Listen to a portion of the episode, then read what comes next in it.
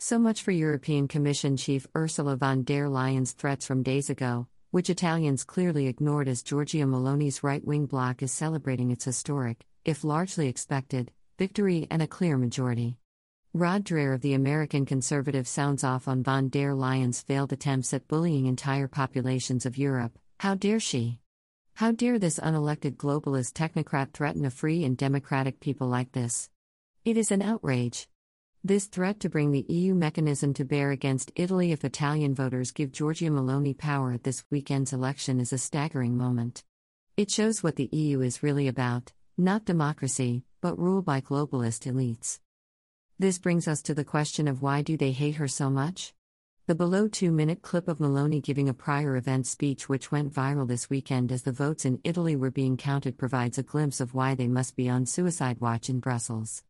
The new Italian prime minister describes eloquently that Italians and human beings in general are not mere identity-less consumers economic playthings of the ivory tower technocrat class, but belong under God, country and family. From the archived speech, Meloni said, Please answer me these questions. This is about what we are doing here today. Why is the family an enemy? Why is the family so frightening? There is a single answer to all these questions. Because it defines us. Because it is our identity. Because everything that defines us is now an enemy for those who would like us to no longer have an identity and to be perfect consumer slaves. And so they attack national identity, they attack religious identity, they attack gender identify, they attack family identity. I can't define myself as Italian, Christian, woman, mother. No. I must be citizen X, gender X, parent 1, parent 2. I must be a number. Because when I am only a number, when I no longer have an identity or roots, then I will be the perfect slave at the mercy of financial speculators. The perfect consumer.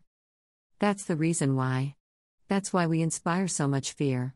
That's why this event inspires so much fear. Because we do not want to be numbers.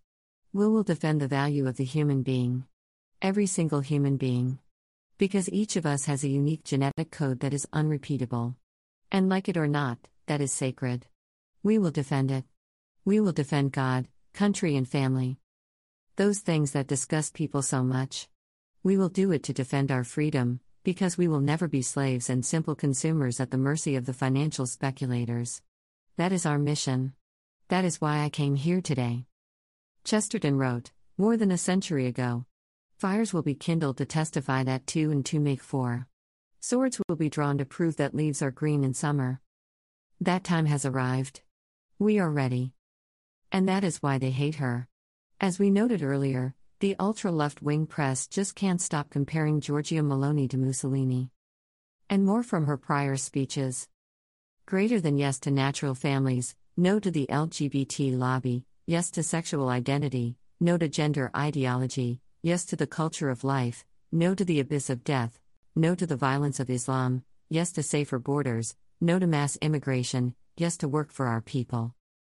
Likely, we are about to hear more about the tools that the European Commission has for years threatened to use against Poland and Hungary, in last ditch Brussels efforts at staving off a conservative and traditionalist tide over increasingly deeply frustrated corners of Europe.